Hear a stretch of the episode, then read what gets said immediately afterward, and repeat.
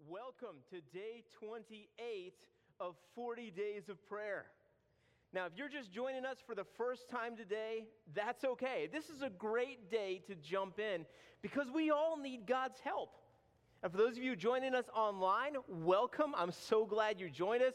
If you haven't met me, my name is Bo, and I know we need God's help today. We, we're broken. Our families are broken. Our relationships are broken.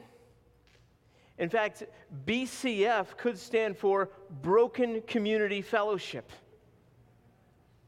Our nation is broken. The economy is broken. I mean, you just have to look at the uh, gas prices. Last week, we, as a staff, we were talking at, lunch about the price of fajitas. Man, it costs about $100 to have a family barbecue these days, and that's just the meat. But you know what? That's just a symptom of a deeper problem.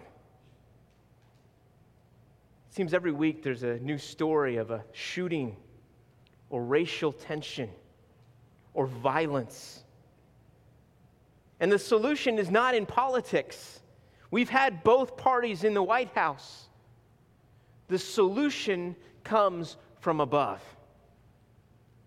Here's what God promised almost 3,000 years ago to King Solomon God said, When I shut up the heavens so that there is no rain, God's talking about natural disasters,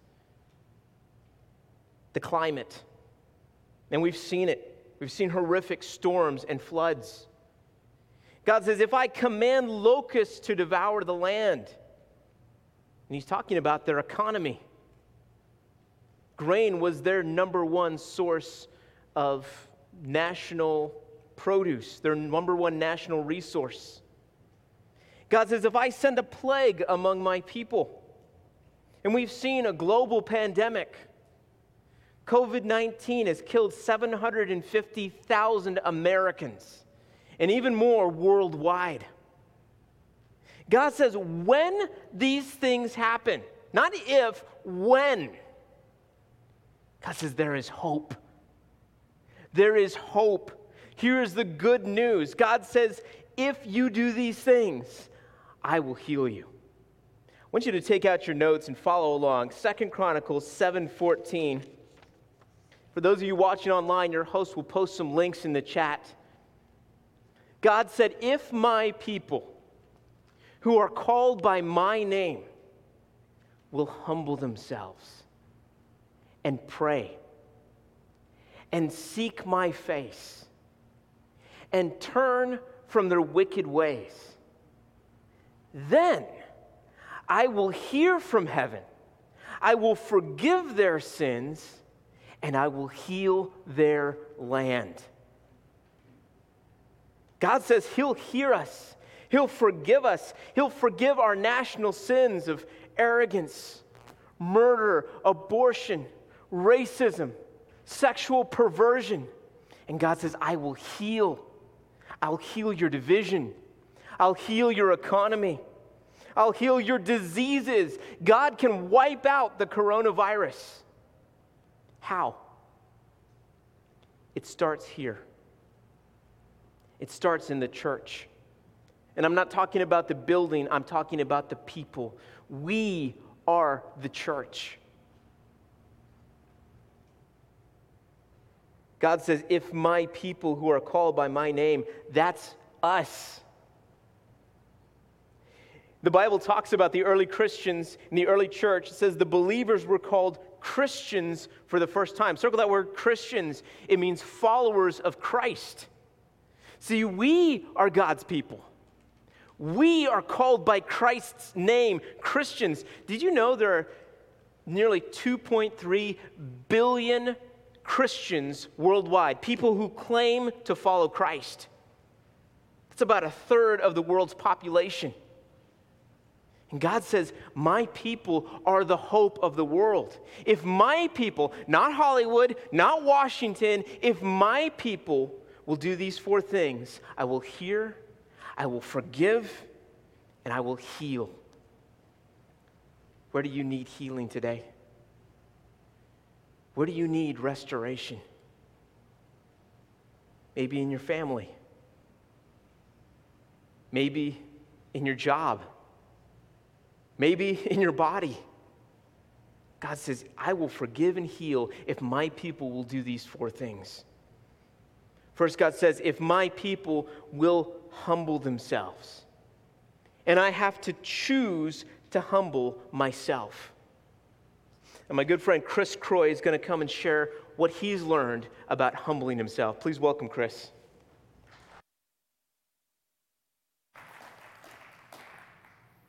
Good afternoon. So, you want God to heal and restore your life?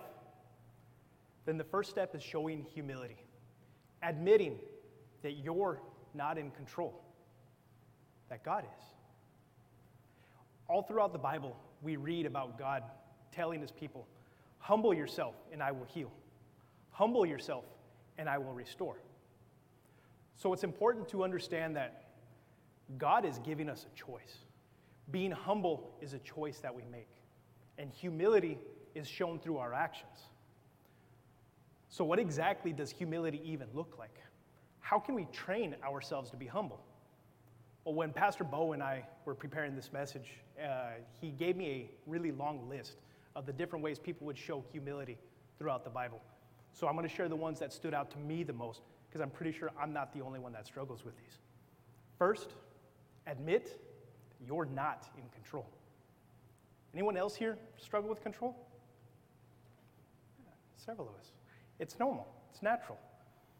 We all tend to think that my life would be so much better if it went the way I wanted it. I would be so much happier if I was the one in control. That's just it. I'm not in control. God is. Now, that's a really difficult thing for some of us to accept because, especially myself, because I want to be in control. I want to be my own boss. But I also want God's blessings. So that means I need to be willing to do what He asks of me. And what I want and what He wants aren't always the same thing. Next, look for ways to serve others and not expect to be served. Jesus tells us in Mark 9:35, anyone who wants to be first must be the very last and be the servant of all. When I first read this verse, it made me ask myself, what can I do to serve? What can I do to be the very last? Then I'd remembered that just a few months prior, Pastor Henry had approached me and asked if I would like to volunteer for campus care, if I would volunteer to help clean the church on weekends. As soon as he asked me this, I immediately started making excuses. My schedule won't allow it, my work won't allow it.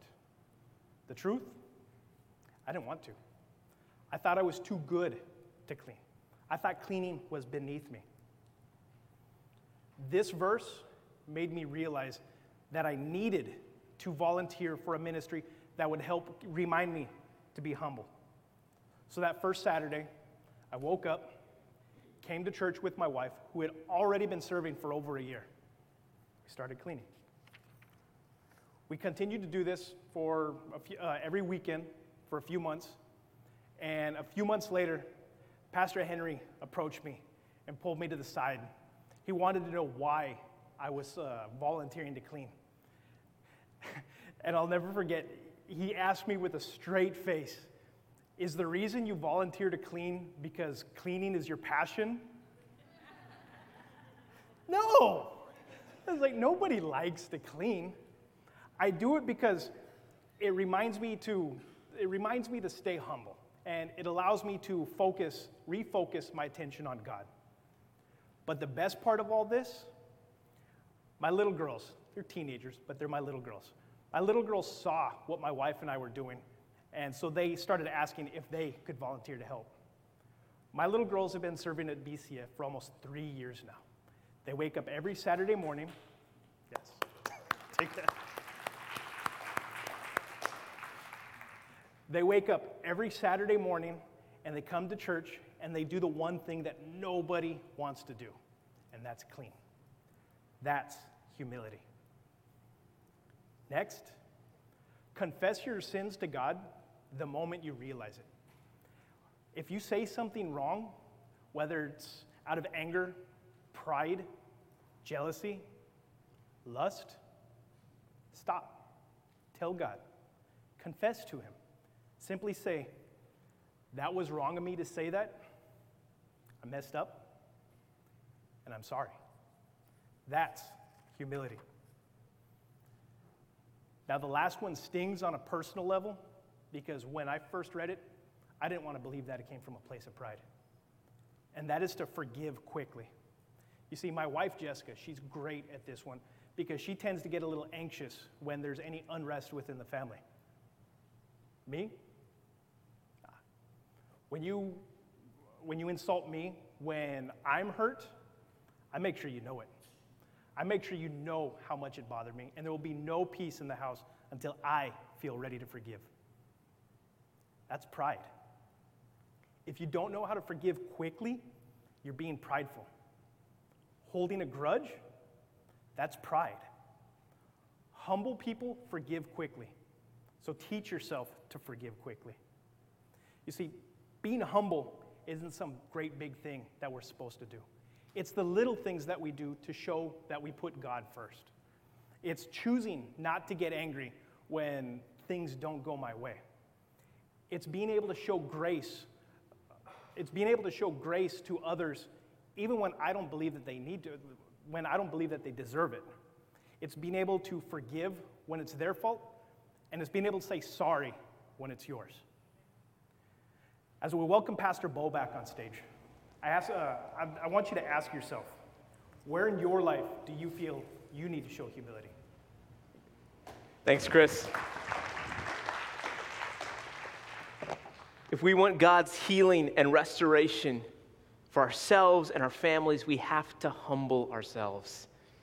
Second, God says, if my people pray, we have to ask God for help. And that's what this whole series, 40 Days of Prayer, is about asking God for help, praying. But here's the point don't be afraid to ask. Some of you know that I'm in grad school right now, and not to brag, but I'm a pretty good student.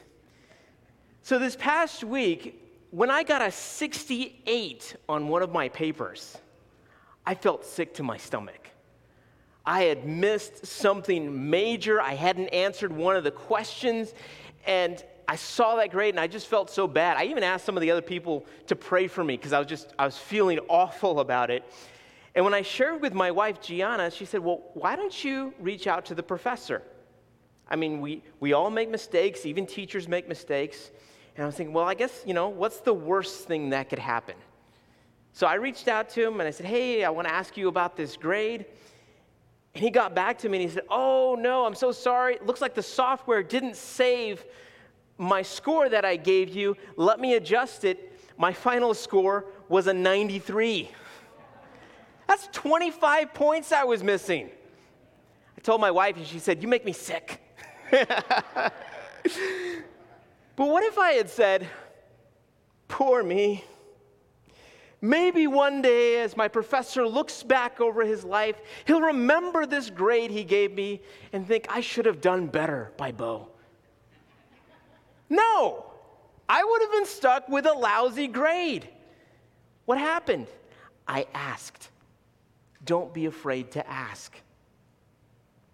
Where do you need to ask God for help? Now, God is not like us. God doesn't make mistakes. God does not forget to give you something good. But I believe there are some things you and I will not get from God unless we ask. I believe there is a storehouse, a warehouse full of good gifts God has for you and me, and He's just waiting for us to ask. Here's what Jesus said I tell you the truth. My Father will give you anything you ask for in my name. Ask and you will receive, so your joy will be the fullest possible joy. Jesus said, Ask. Ask with the faith of a child. My five year old daughter, Felicity, is not afraid to ask me for anything. She'll show up in my room in the middle of the night and she'll, you know, her, her has a running, has a bloody nose, or, or something hurts, or she's scared, or she just wants a drink of water. And she knows I will jump out of bed and help her. Why? Because I love her. And I would do that for any one of my kids. Jesus said, ask for anything. Now, I want you to circle that word anything. Notice it says anything, not everything. I can ask God for anything, but that doesn't mean He'll give me everything I ask for. If my daughter asks me for candy at 3 a.m. in the morning, I'm going to tell her, no, go back to bed. Because I know sleep is what she needs the most. But God says, don't be afraid to ask. Here's the point I don't have to wonder, should I ask God about this or not? He says, Ask me about anything. Let God sort out whether or not this is good for me. Just ask. This next Friday and Saturday, we as a church are going to get together and ask. We are going to have a prayer relay on our land, 555 Dr. Hugh Emerson Road. And we're going to talk to God. We're going to ask. Now, this is seven, uh, sorry, 12 hours from 7 p.m to 7 a.m. overnight. You don't have to be there all 12 hours. Our goal is to have at least one person on the land walking and praying over these 12 hours. Now, if you want to, you can bring a tent, you can bring marshmallows, and we're to have campfires. It's to be a blast, but we are going to bathe our land in prayer. Um, me and my small group, we've already signed up. My, the ladies are to sign up at 7 and the guys, we're going to go at 10. That way we don't have to worry about childcare. I want you to come. I want you to join us. We are going to pray. We're going to ask. God says, if my people will humble themselves and pray, ask. And then he says, if my people seek my face, seek God more than a miracle. Should we ask for miracles? Yes. We have a miracle working God. But our hope is not in the miracle. Our hope is in the miracle maker. Our hope is not in the gift, our hope is in the giver. And God says, as you ask, I want you to seek my face. I want you to get to know me. It's all about your relationship with God whatever big situation you're facing, whatever problem, whatever you are asking God for, in the middle of that, God wants you to get to know Him better. Here's what the Bible says If you seek the Lord your God, you will find Him. If you seek Him with all your heart and all your soul. God is looking for people who will seek Him, who will say, God, I want to know you better, who seek Him with all our hearts, all our souls. And should you pray for a miracle? Yes, pray for a miracle, but seek to know God better. We as a church are praying for a miracle. We dream of building a new worship center that can seat a thousand adults reaching over 5,000 men, women, and children every weekend. We dream of a beautiful children's ministry with playgrounds and things where our kids can play outside on beautiful days like today. We dream of a beautiful nature park where you can walk and pray and get away from the world and seek God. Now, this big dream, when it's finished, will cost about $2 million. That will take a miracle. But in the middle of this process, we're getting to know God better.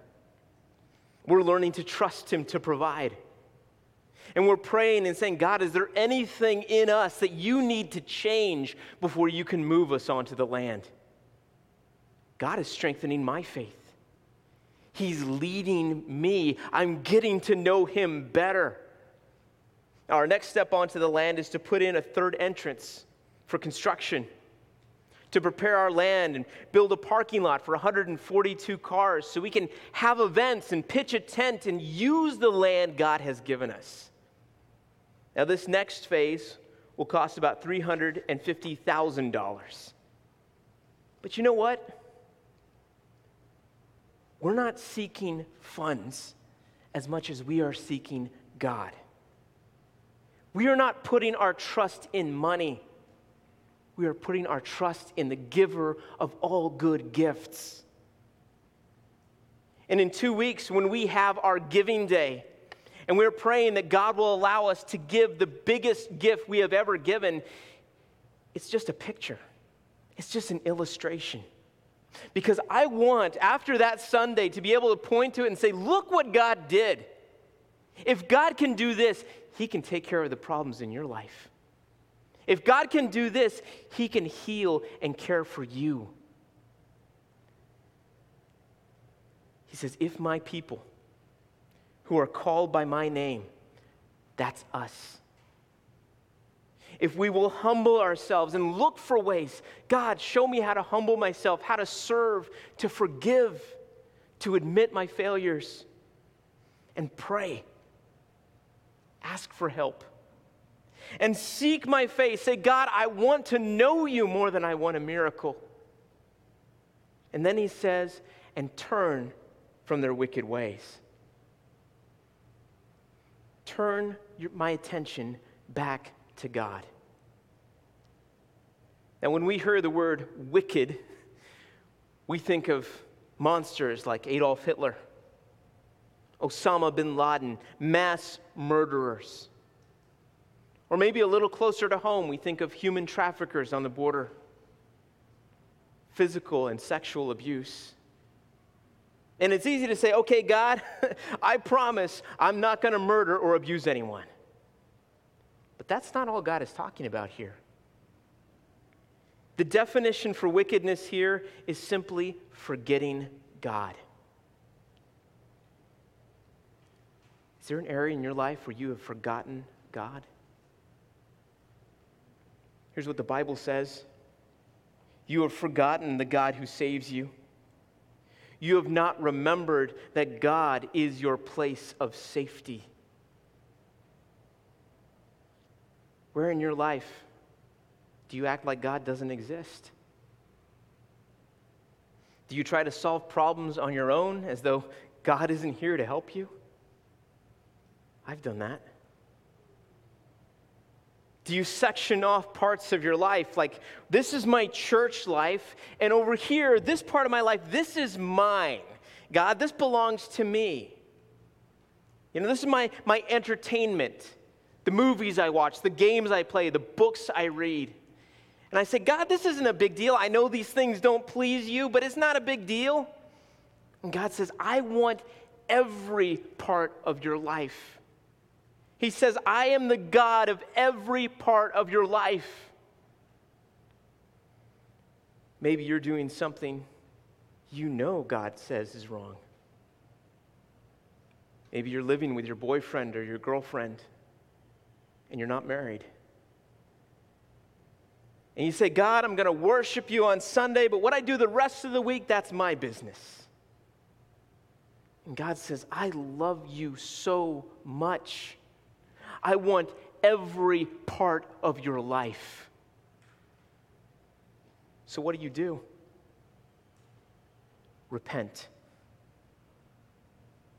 Now, I know when I say the word repent, maybe you picture someone standing on a street corner shouting, Repent! Turn or burn, sinner! Do you want to listen to someone like that? No. But repent simply means I turn around. I turn away from what I know is wrong and I turn to what is right. Here's what the Bible says Repent of your sins and turn to God. Turn away from this, turn to God. So your sins may be wiped away. It's not a negative thing, it's a positive thing. He's saying, I want you to find forgiveness, I want you to find healing. He says, then times of refreshment will come from the presence of the Lord. Underline that times of refreshment.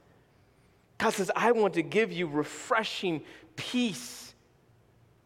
I want to take away your guilt, your shame, your worry. I want to give you peace. How do you do that? How do we start turning back to God? Well, you start by admitting your sin to God, to someone else.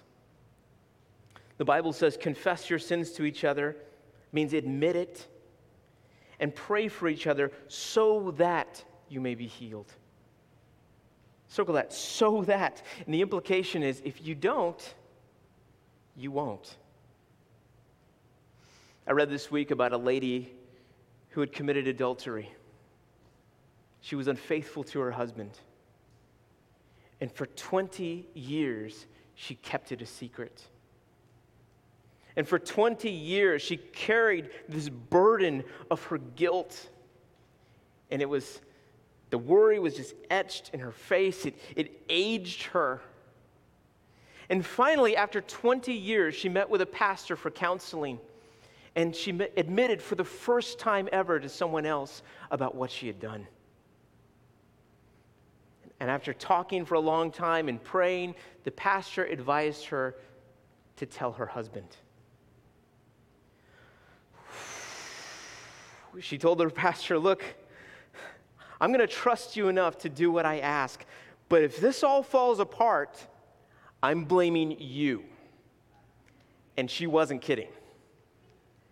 And the pastor immediately said, Okay, Father, if I gave her dumb advice, please forgive me and clean up my mess. The next day, the pastor saw her again, and it was like a change from night to day. Joy was written on her face, tears were in her eyes. She looked 15 years younger. And she said, Pastor, I told my husband and he replied, He had known for 20 years. And he was just waiting for me to admit it so he could tell me how much he loved me. And she laughed and said, He forgave me 20 years ago. And I've been carrying this guilt for 20 years for no reason. Do you want to look 15 years younger? This is better than anti aging cream. Maybe you're carrying around a load of guilt. You don't have to. Now, I can't promise you'll have the same results as her. I can't promise the person you hurt will forgive you. But I can promise you this God will forgive you. In the Bible, King David wrote this prayer to God. He said, Finally, I confessed my sins to you, I admitted it. I stopped trying to hide my guilt. I said to myself, I will confess my rebellion to the Lord, and you forgave me, and all my guilt is gone. God will take away your guilt. God will fully forgive. Here's God's promise to you and me. If my people who are called by my name will humble themselves and pray and seek my face and turn from their wicked ways, here's the promise God says, Then I will hear from heaven. God says, I will hear your prayers. When you talk to me, I will answer you. God says, I will forgive your sin. When we admit them, God promises, I will forgive. I will take away your guilt. And God says, I will heal your land. All those problems we mentioned abortion, murder, rape, racism, perversion. God says, I will heal it. I will heal your relationships. I will heal your body, your soul, and your mind.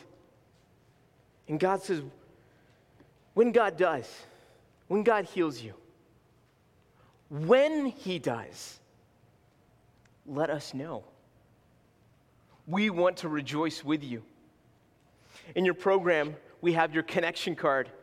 And on the back, it has a place for you to share your prayer requests. I want you to also share your praises. Let us know how God has answered your prayers. We want to rejoice with you. We want to share your stories with others. We want to give other people hope. Now, I want us to talk to God. If you're one of God's people, you're called by His name, you're a Christian, follower of Christ. God says healing starts here. So let's talk to God. Father in heaven, today we're humbling ourselves. God, we admit we're not in control, but you are. Help us to serve. Help us to admit when we're wrong. God, help us be quick to forgive. I want you to ask God right now is there anyone you need to forgive? Is there anyone you need to ask forgiveness for?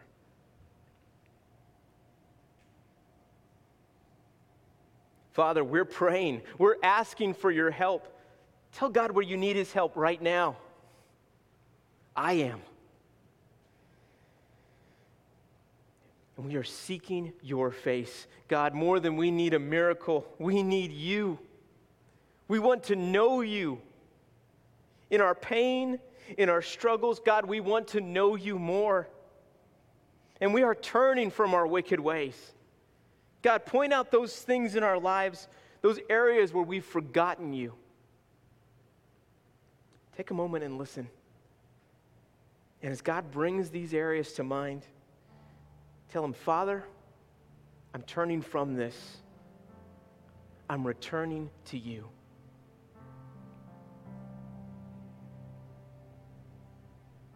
Father, please hear us. Please forgive us. Please, Father, heal us. We ask this in Jesus' name. And you said, Ask and you will receive the fullest possible joy.